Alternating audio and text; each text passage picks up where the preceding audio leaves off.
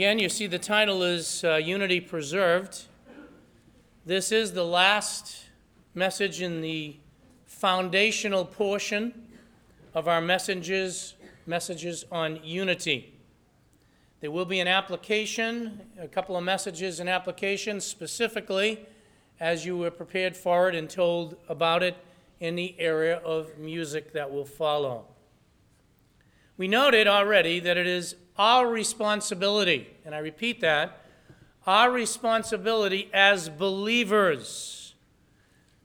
It is impossible, you may hear these messages, you may be sympathetic with the messages, but if you are an unbeliever, if you have not yet come to trust in Christ, what we are talking about cannot be done by you. It's impossible. For the Spirit of God is not there to lead is not there to guide. But as believers, we have seen that it is our responsibility to be diligent.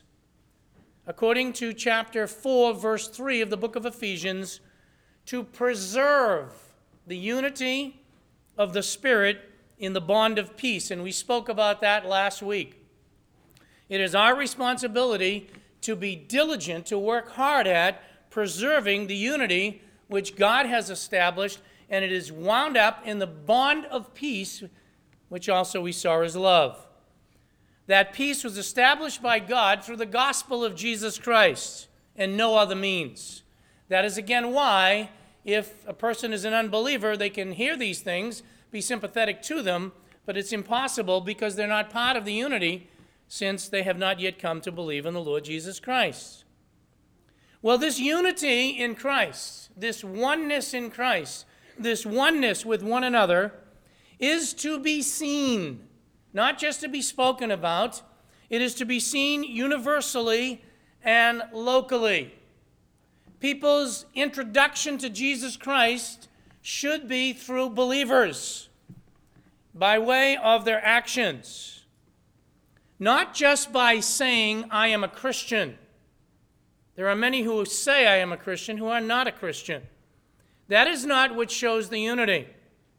What shows the unity in our belonging to Christ is our actions, particularly toward fellow believers. Let me repeat that. Our action, particularly toward other believers. And this concept of preserving the unity of the Spirit in the bond of peace and to be diligent in it is very serious before God. When you look at the scriptures, God is very serious about this. Although, I will say again out loud, I believe that you might not think so. And why would I say that? When you actually watch the way professing believers act with one another, toward one another, in behalf of one another, you would think that unity has no importance in the body of Christ whatsoever, because certainly to many believers, it's just a flippant thing by what you observe. Now, differences and disagreements, and this is important as we wrap this thing up this morning in this section, will exist. They do exist. They will always exist and they will exist in the area of standards. They will li- exist in the area of the practical outworking of our Christian living. It is inevitable. It will always exist in the concept of worship and the way things are done. But while there will be differences and disagreements, that does not mean, nor in fact should it mean, that there is disunity. It does not mean that there cannot be unity that unity should not be broken by differences and disagreements in those areas. However, most often, and I want you to catch this, I started the series with this, I am now getting to the meat of it. Often, the problems within the body of Christ, or the disunity, are not our differences. I want you to hear that again. The disunity is not our differences. What is it then, Pastor Dan? The heart of the issue it is our attitudes, our actions. It's not the differences at all. it's the way we treat them. Let me get real specific. The problems with disunity in the body of Christ is not the differences, it is this it is the nasty politics, it is the mean words, it is the childish behavior, it is the angry attitude, it is the awful pride, it is the selfishness, it is the arrogance. It is the backbiting. It is the gossip. It is the lack of forgiveness. It is the lack of humility. It is the disinterest in or concern for the body of Christ. It is the disinterest in or lack of concern for reconciliation. And it is the minimizing of our own sin and own disobedience to the Word of God. That's what disrupts the body. It is not the differences. It is those very attitudes that exist from time to time among every single believer, including myself and you. That is what breaks the unity. Remember now, we are not talking about violations of clear scripture that has delineated and made a prohibition or a dictate to us. We're not talking about that at all. There is no room for differences there. What we are talking about, and if you've been here for the series, and if you haven't been, and have only heard half of it, I recommend that you get the tapes, not because this is part of my series, but so you piece it all together. It is in the area of opinions. It is in the area of the application, specifically, to daily sanctification and how that works. That's what we're talking about. We did note that standards exist for everyone. Don't sit here thinking you don't have standards. You do, and so do I. Every church does, every family does, every individual does. Every organization does. Everyone has standards individuals, families, etc. And this is a good thing. They are areas of judgment, they are areas of discernment. And I will not repeat it, but last week I gave some guidelines as we were closing. I went through a number of guidelines that will help you and help me and help our families and help organizations and local churches to make decisions in deciding what standards they will have based on profitability, edification, and a number of other things. However, it is important to realize, and listen carefully, that standards are not, you hear that? Standards are not a basis for judging salvation or spirituality.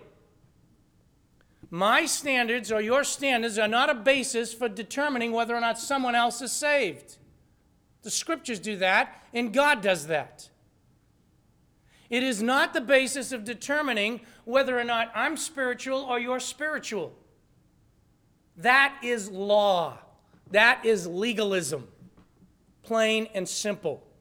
If you're judging it just by the standards, it is the heart and the spirit of the person that is the key to God, knowing that there is differences. Standards are necessary. Why? For harmony. For harmony when considering others. Standards are necessary as individuals, it is necessary in a family, it is necessary in a local church. Why? Because I need to consider other people. And in order to have harmony, there's got to be standards to be considered. So it is very crucial. Standards are also, and I didn't spend time on this because I cannot cover everything with the series in the amount of time that we've kind of given to it. Standards are also designed to help me. Let me repeat that, and you can put your own name in there. Standards are designed to help me to try to apply the scriptures so that I do not make a provision for the flesh and that is Romans chapter 13, verse 14. Catch that again.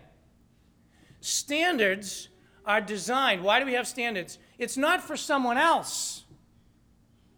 Standards are for me. Why? So that I will not make a provision for the flesh. That's why I have standards. I don't go certain places. I don't do certain things. Why? Let me be practical about that. I'm going to deal with things this morning. But for example, if someone has a problem with drinking and you put alcohol in a car or you put it in a place that you can find it, you've made a provision for yourself if you have a problem there. If you're struggling with something else in your life and you go to a certain place when no one else knows about it, you've made a provision for the flesh. And the reason you establish standards is I don't want to do that. I don't want to go there. I don't want to. Why? You're providing a provision uh, to avoid, excuse me, provision for the flesh, is what you're doing. You, you're coming up with those standards so you don't put a stumbling block in your way or somebody else's way. But now let's face reality. We've talked about that in these last five weeks now. But let's face reality.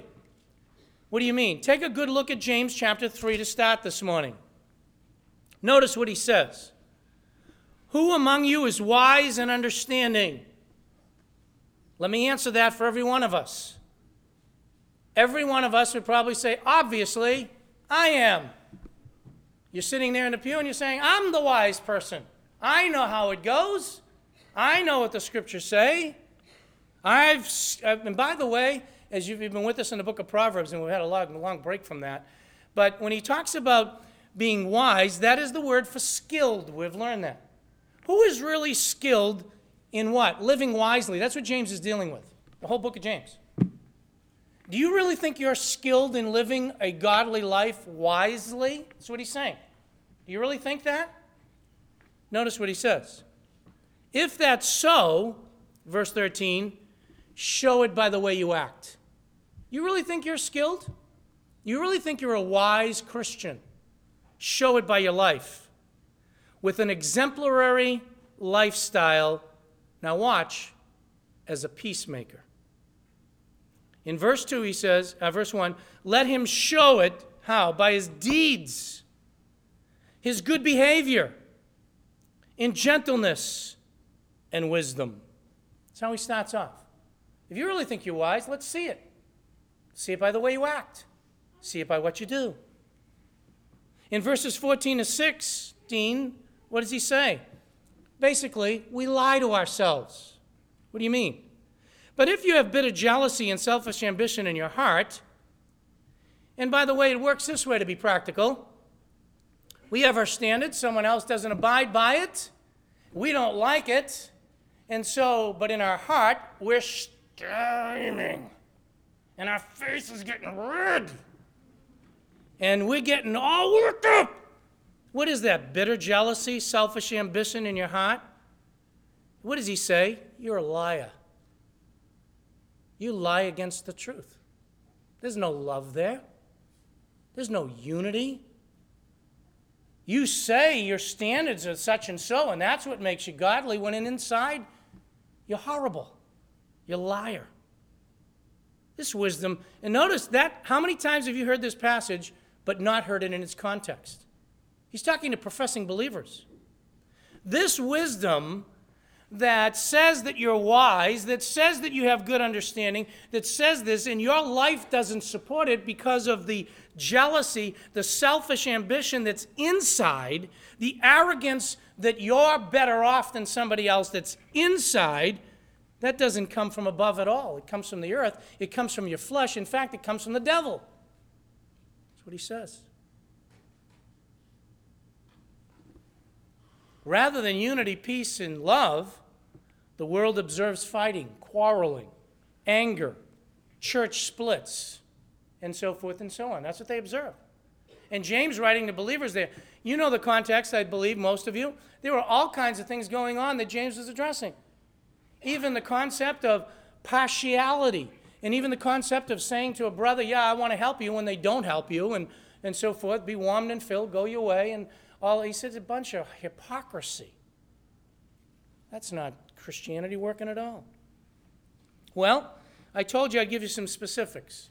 Well, I'm going to do that for you right now. We talk about looking at reality, what is happening, what goes on, let me give you some specific situations. Now, I want you to listen carefully, and it is on tape. These are real situations. These are not something I just sat down and made up. Secondly, listen carefully. These are not from Fellowship Bible Church. Let me repeat that. These examples I'm going to use are not from Fellowship Bible Church. Now, I didn't say they might not apply, but I don't want anyone to walk out of here and say Pastor Dan was using me as an example. If that happens, I know nothing about it. But these are real situations. Why? Because I want you to see the reality of just how important this material is. I'm going to give you several ones, and I'll tell you what they are ahead of time. First one is altar calls. Now, listen, and I'm going to quote, I'm just going to read right down. A large church, Bible believing church, invited an evangelist for a week of special messages.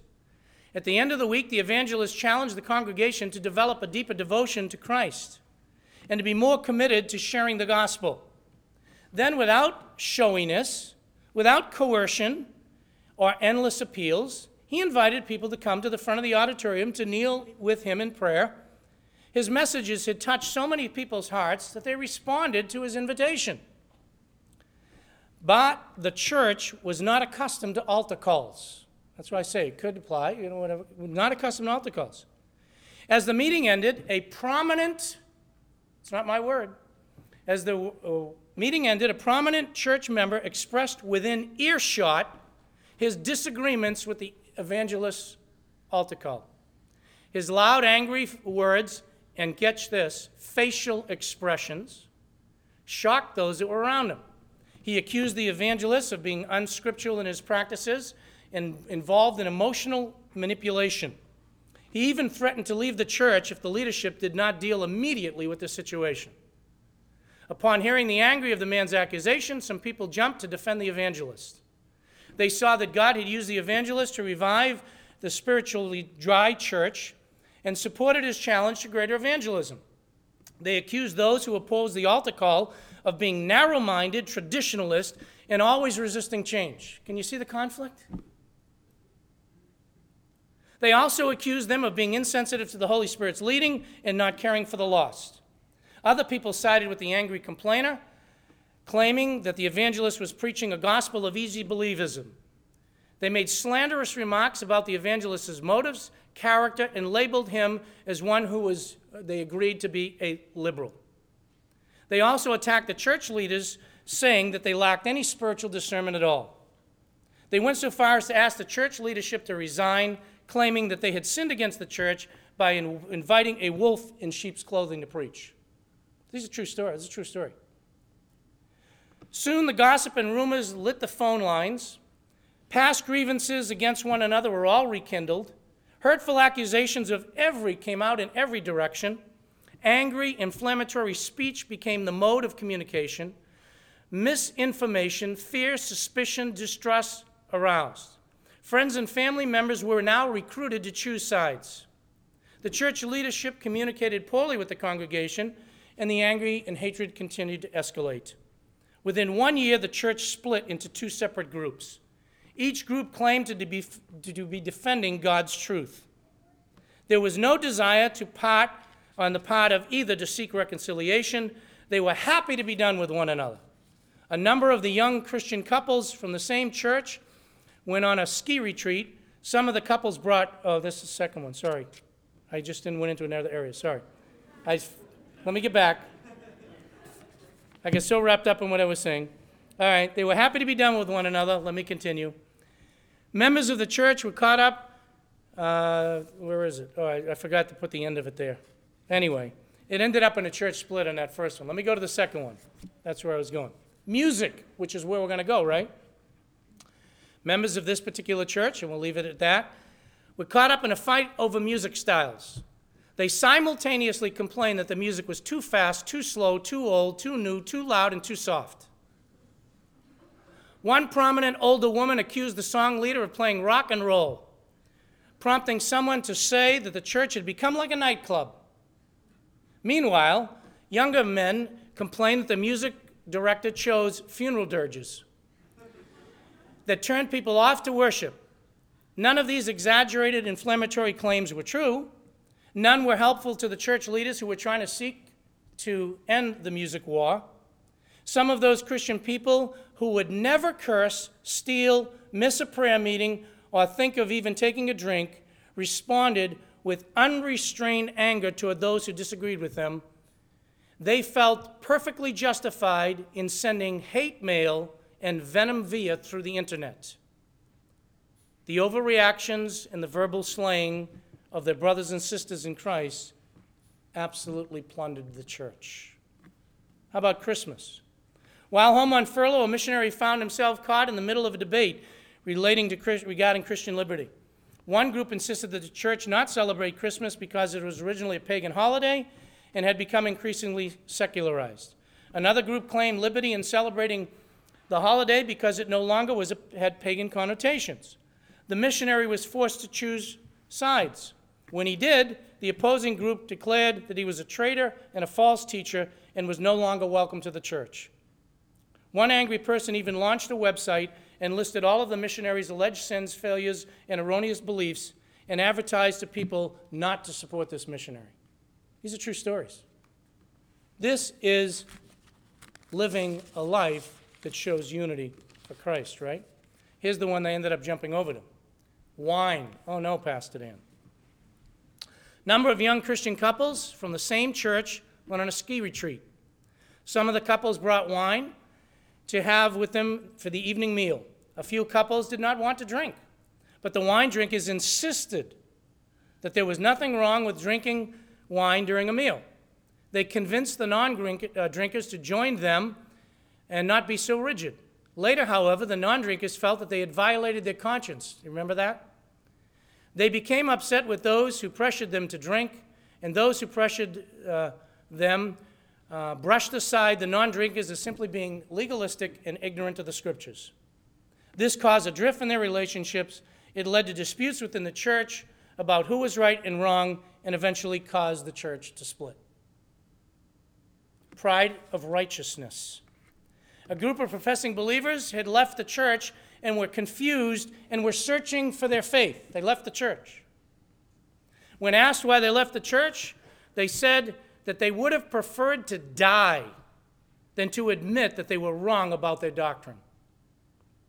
At the heart of the problem was pride, because they thought they were one of the few who had been spiritually enlightened, as they felt that they had achieved a higher spiritual plane than those who were the abusive spiritual leaders. Folks, listen carefully. Don't misquote this. There will be no fundamentalist, Baptist, Calvinist, Presbyterians, Reformed theologians, or Arminians in heaven. There will only be believers. There'll be nobody saying, I want to quote this guy and quote that guy, and where's this one? I want to know where Christ is. The pride of right, rightness. One more. I could go on. Disunity because of misunderstanding. I got a chuckle out of this one. It was a church history class, and the teacher stated that Constantine, the first emperor of Rome, professed and then legalized Christianity, but he was not a true born again believer. Constantine, the teacher said, used Christianity for political advantage. One student disagreed with the teacher, insisting that Constantine was a true believer and a great leader of church history. He became visibly upset and proceeded to attack the teacher verbally. The teacher, in turn, became angry and defensive. The exchange ensued and got so ugly and heated in class that the class was dismissed. The teacher and student walked away from each other. One week later, the teacher resumed the class on the subject stating that Constantine merely professed Christianity. Oh, the student exclaimed, who had the problem before. I thought you were talking about Augustine, not Constantine. I thought you said Augustine. Augustine wasn't a true believer. No, the teacher said I was talking about Constantine all along, not Augustine. Oh, well, then, I agree with you. The whole conflict was the result of a total misunderstanding, but had resulted in gossip, tale, uh, bearing, and created discord and disharmony, not only in the class, but in the church. We hear things like this that I've just said to you, and we might laugh, but we fail to look in the mirror. What do you mean? That's part of the next area. What do you mean, look in the mirror?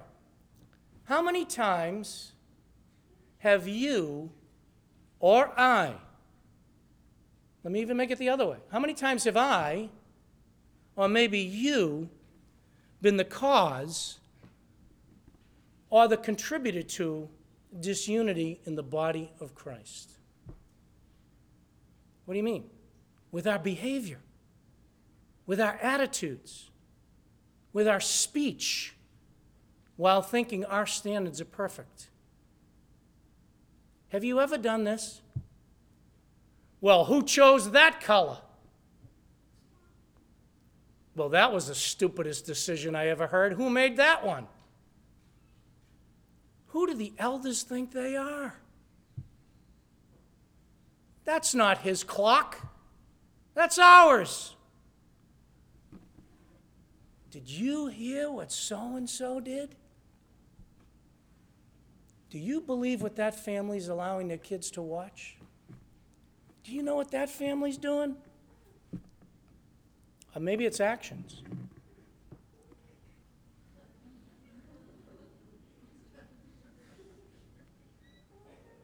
Or you won't talk to that person ever again.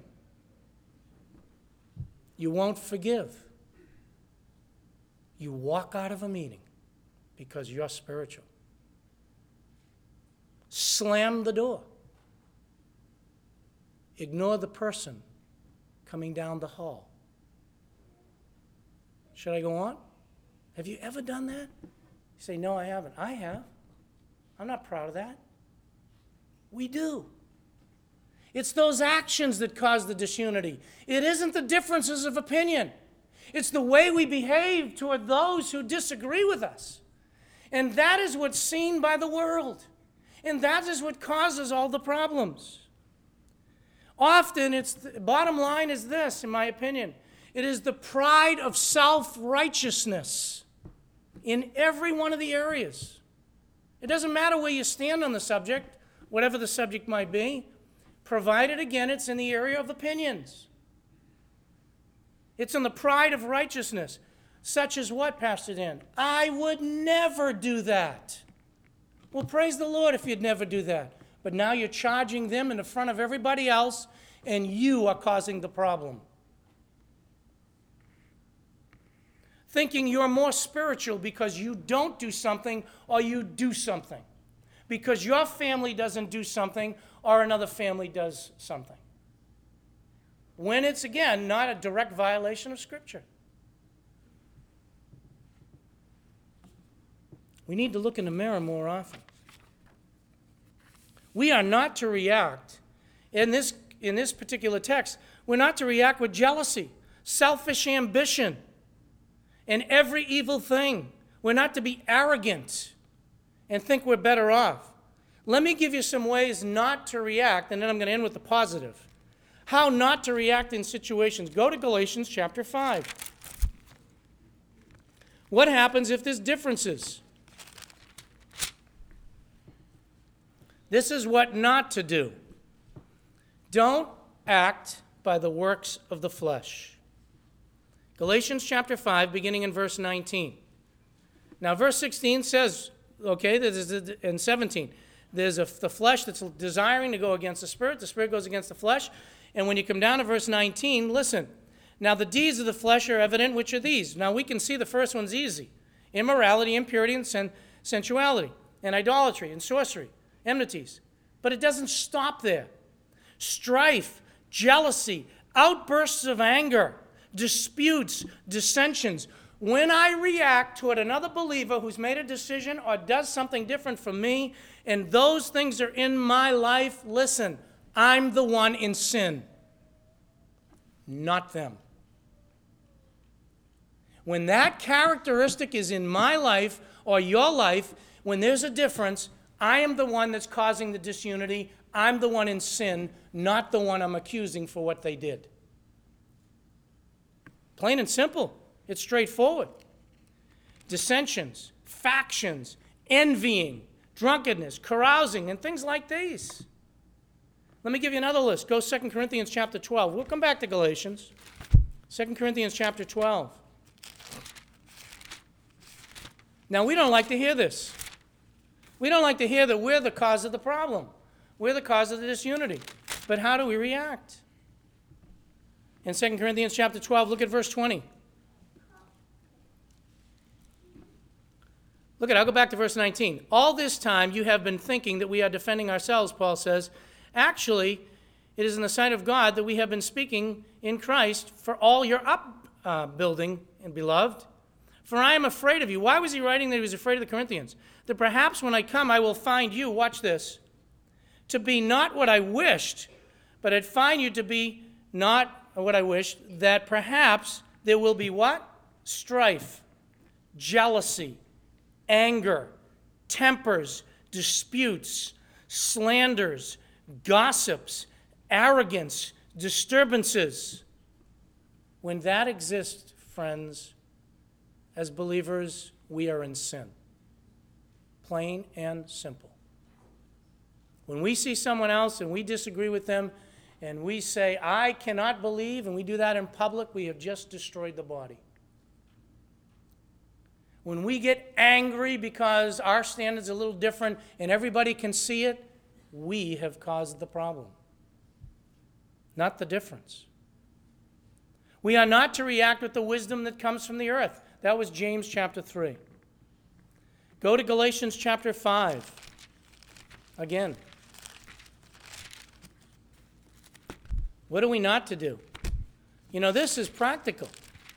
It's not being preached in a lot of churches. Why? Because it's going on behind the scenes, and people don't want to touch it but it's what we need to improve upon, what we need to get rid of.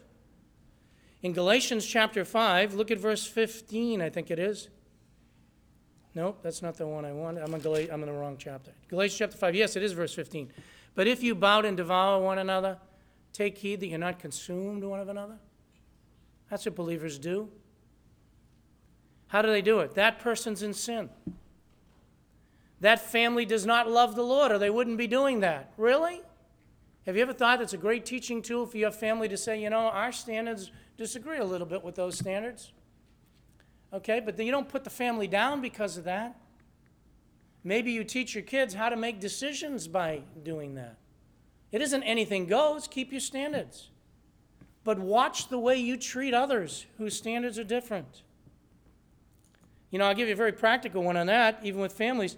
Anytime we would have people over with the children, I, I know I've, we've tried to practice this, and some of you may say you didn't do it in my case. In most cases, we tried to do this. If we had somebody over and we were going to show a movie, we would call the parents up. Is it okay if we have this movie? Because we tried to be sensitive to them, that's all. And if they said no, we didn't turn around to our children and say, they obviously don't walk with the Lord. That's sin. That's sin. Or we get this file. I've heard this many times. I don't even know whether they're saved. If they were saved, they wouldn't do that. Ah, they're just backslidden anyway. Really? Did you look in the mirror? Don't judge or hold in contempt. Go back to Romans. We saw this one. Go there quickly. Romans. Keep your finger in Galatians. Romans chapter 14. It gets ugly and hurts when you get into these things.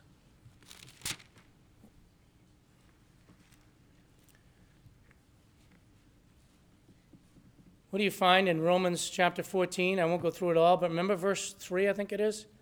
The one who eats does not regard, the one who eats is not to regard with contempt the one who doesn't eat. And the one who does not eat is not to judge the one who doesn't eat. That's the point. Don't judge them. Don't hold them in contempt. Don't say, I would never do that. If they were a Christian, they wouldn't do that. Look at what he says in verse 4 Who are you to judge? They belong to the Lord. This isn't an area that's black and white. Let them live to the Lord and let the Lord judge the motives. What are you doing? Who are you to be the judge? Get down to verse 10, same passage. But you, why do you judge your brother? Or again, why do you regard your brother with contempt? You see? For we will all stand before the judgment seat of Christ. If you're satisfied in your own heart, praise the Lord. Hold to your standards. We're not saying give them up. But don't go judging your brother when he's got the ability to stand before the Lord. Don't play the Holy Spirit's role. I'm convicted, they must be convicted. That's not true. They didn't come out of the background you had. Maybe. They didn't have the same difficulties in some areas that you had. We're not t- dealing with drunkenness. We're not dealing with immorality. Those are clear cut. We're talking about areas where judgments and opinions have to be made. Let me get to the positive side. What is it? It's dying to self. That's what it is. If you want to have a unity within the body of Christ, what do we need to do? Since you're in Romans, take a look at Romans chapter 14 and look at verse 19. Look at verse 19 of that passage. What does it say? It says this So then, we pursue the things which make for what? Peace and the building up of one another. How often are we doing that? You want to die to yourself. You want to seek those things that are peaceful. You want to seek the things that build up. It doesn't say violate your conscience, but also don't charge over them. Each is answerable to God. Again, verse 4, we just read that, right? He stands and falls before the Lord. Why? The Lord's able to make that person stand. Realize that the person has to be accountable to God. Go to Galatians chapter 5. I asked you to keep your finger there. Galatians chapter 5. Rather than strife and jealousy and outbursts, outbursts of anger. Out, you know, this is almost like uh, we talk about many sins, but today people don't want to talk about gluttony because, you know, especially in the United States of America. Why? That, that's too sensitive. We want to talk about all the things that go wrong, but we don't want to talk about angry spirits. And we don't want to talk about outbursts of anger. Why? Because that's our sin. In contrast to that, here's what you should be doing Galatians chapter 5. You know it without me reading it. You want to know whether or not you're reacting the right way in a situation when there's a disagreement? The fruit of the Spirit is love. Do you react with love or anger? Do you react with joy and peace? Are you patient with that person? Kindness? Well, if they're, they've been a Christian 10 years, that should be out of their life, says you. Goodness, faithfulness, gentleness, self control. Do you think slamming a door, running out of a building shows self control? I don't think so. Think talking to other people on the phone, knowing you're in a safe environment, not having the courage to go to the leadership but to talk about the leadership or their decisions, that's cowardness. That's disruptive to the body of Christ. That's what causes the disunity. And the whole point of this is unity in areas where we have disagreements. Self control. Against such, there's no law. In James chapter 3, let's go to a couple more verses. James chapter 3. Kind of quiet in here. James chapter 3, verse 17. In contrast to selfish ambition, in contrast to those things of arrogance, what does it say in verse 17? You want to see the wisdom that comes from above? It's first pure, it's holy. Then what's the next thing? It's peaceable, it's gentle, it's reasonable, it's full of mercy. We talk about these things. And then we walk out of the building. There's no question in my mind, probably within five minutes of this message, it's very possible someone will walk out of this building to the very things we're talking about. Full of good fruits, not some good fruits, but full of good fruits, full of mercy, unwavering, without hypocrisy. Look at verse 18. The seed whose fruit is righteousness, it's sown in peace by those who make peace. Are you a peacemaker? Are you a, what's the, I think I just heard it's going to be uh, the code for. Uh, VBS, isn't it? Building up the body? Did I hear that? Are we bodybuilders? A lot of people that are physical bodybuilders. Are we bodybuilders spiritually? are we body construction demolitionists? How can I undercut? How can I slam it down? Where does that wisdom that really comes in your life and my life? We ought to exercise the qualities that we saw last week. Go back to Ephesians. Remember, I told you I skipped verse 2 purposely? Let's go to that verse. We're almost done. Galatians chapter 4, uh, sorry, Ephesians chapter 4 and verse 2. Remember, we saw in verse 1 that we're to walk worthy of that calling.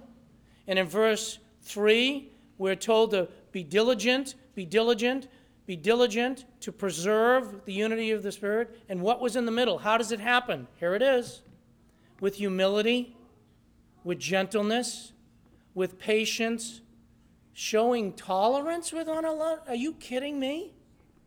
They don't agree with me. It's bothering me.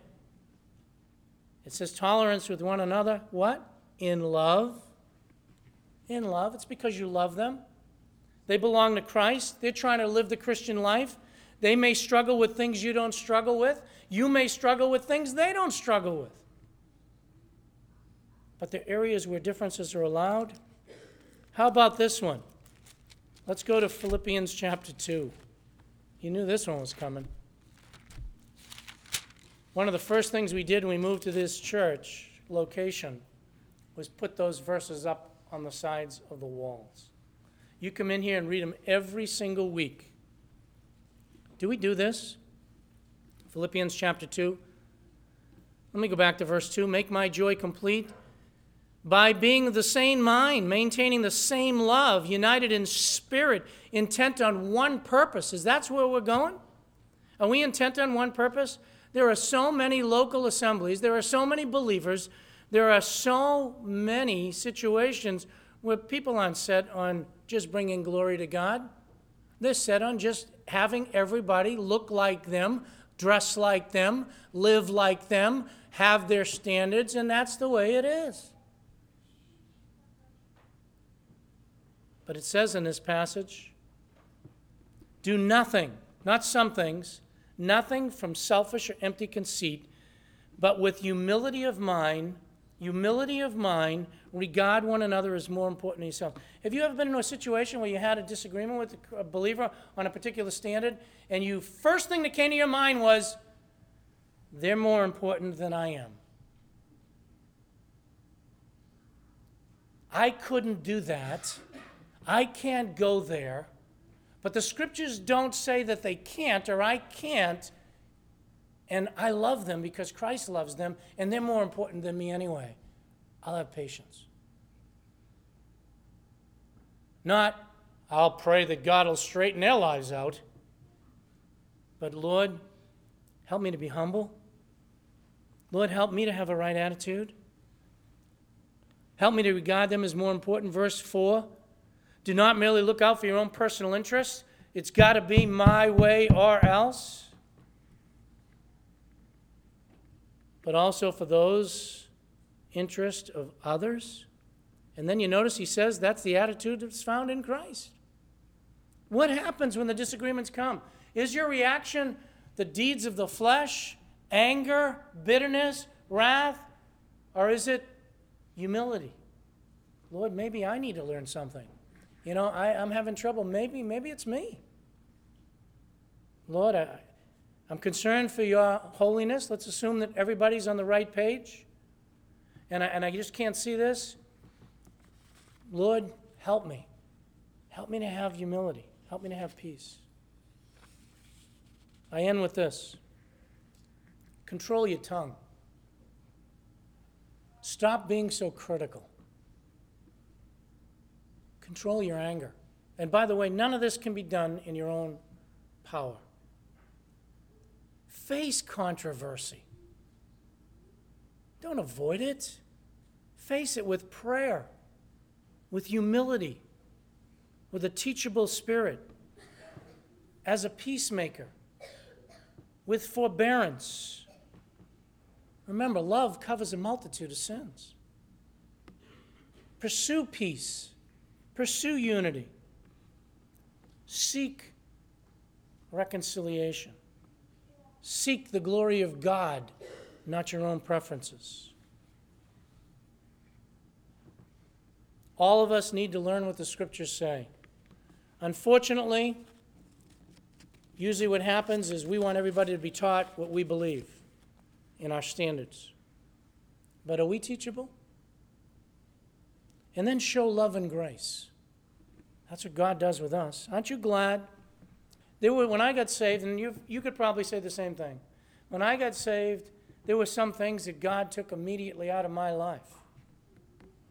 And I would look at others and say, how can they struggle with that? For me, it, it was automatic. It didn't have the same impact in their life. Then there are other things that people look at my life. You can all look at my life. Pastor Dan hasn't got that. Uh, you know, I know people have talked about competitiveness. It's true. Anger, it's true. Not proud of those things.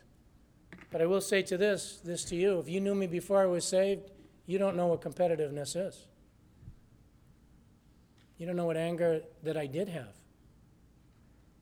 God changed a lot of things. He changes some things in our lives quickly, other things He does not. Aren't you glad in those areas that God is still working on you, that you don't have somebody breathing down your neck saying, Why haven't you got this out of your life? The last example that I'll give you I don't know if any of you have ever read Sharpener, Sharpener Iron, Sharpening Iron. It's Iron Sharpens Iron. This is a conservative website.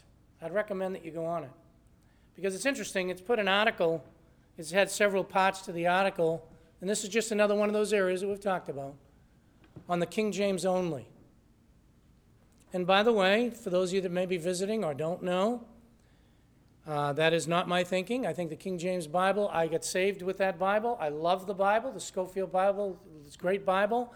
I use the New American Standard. It's a great Bible. English Standard Version, great Bible. My opinion. But there are some that cling to the King James as the only one.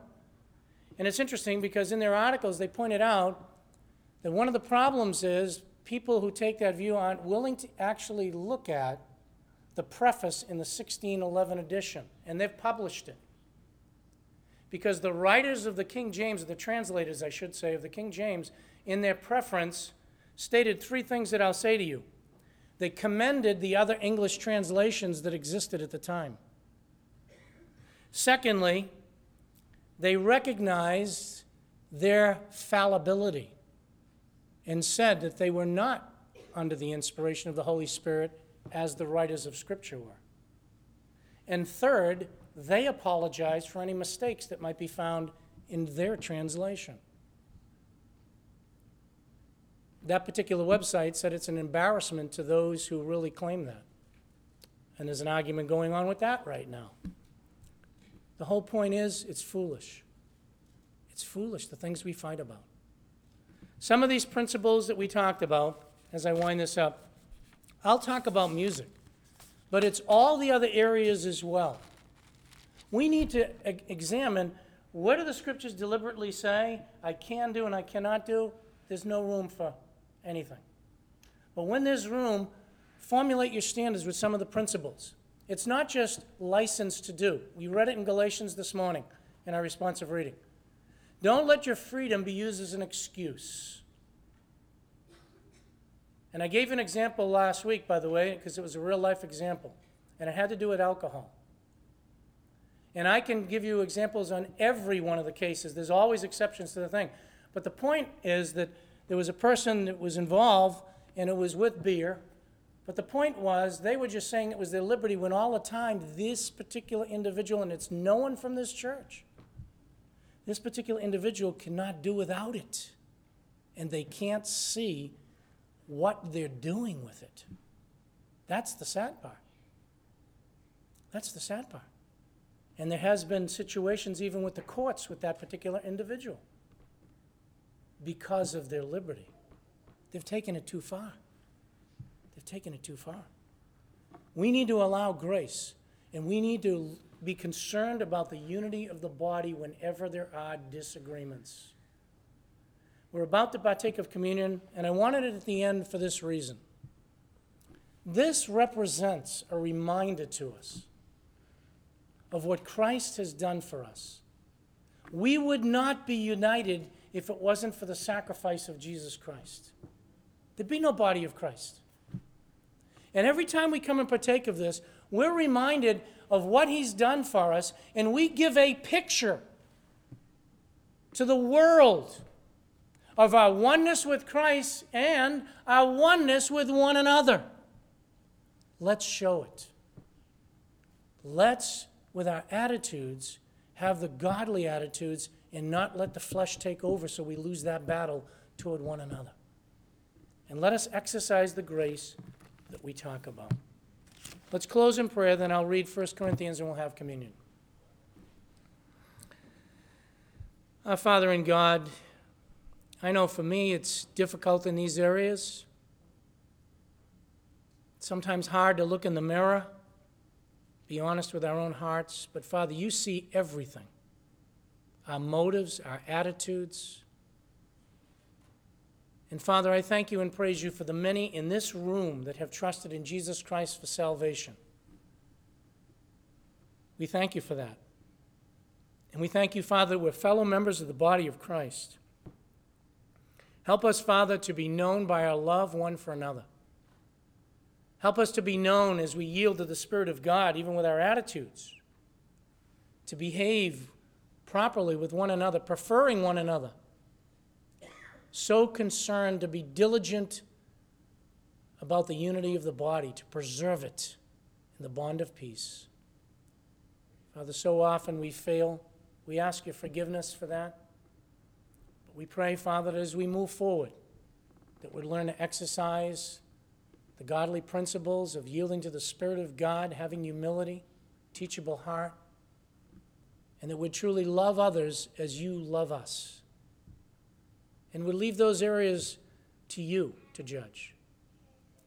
That we'd exercise our liberties with caution and be ready to give them up for the benefit of the body so that you'd be glorified and honored. And I pray, Father, that we would not hold grudges against one another or judge, hold people in contempt, but, Father, that we truly practice what we say we preach and that is as Christians to be followers of Christ.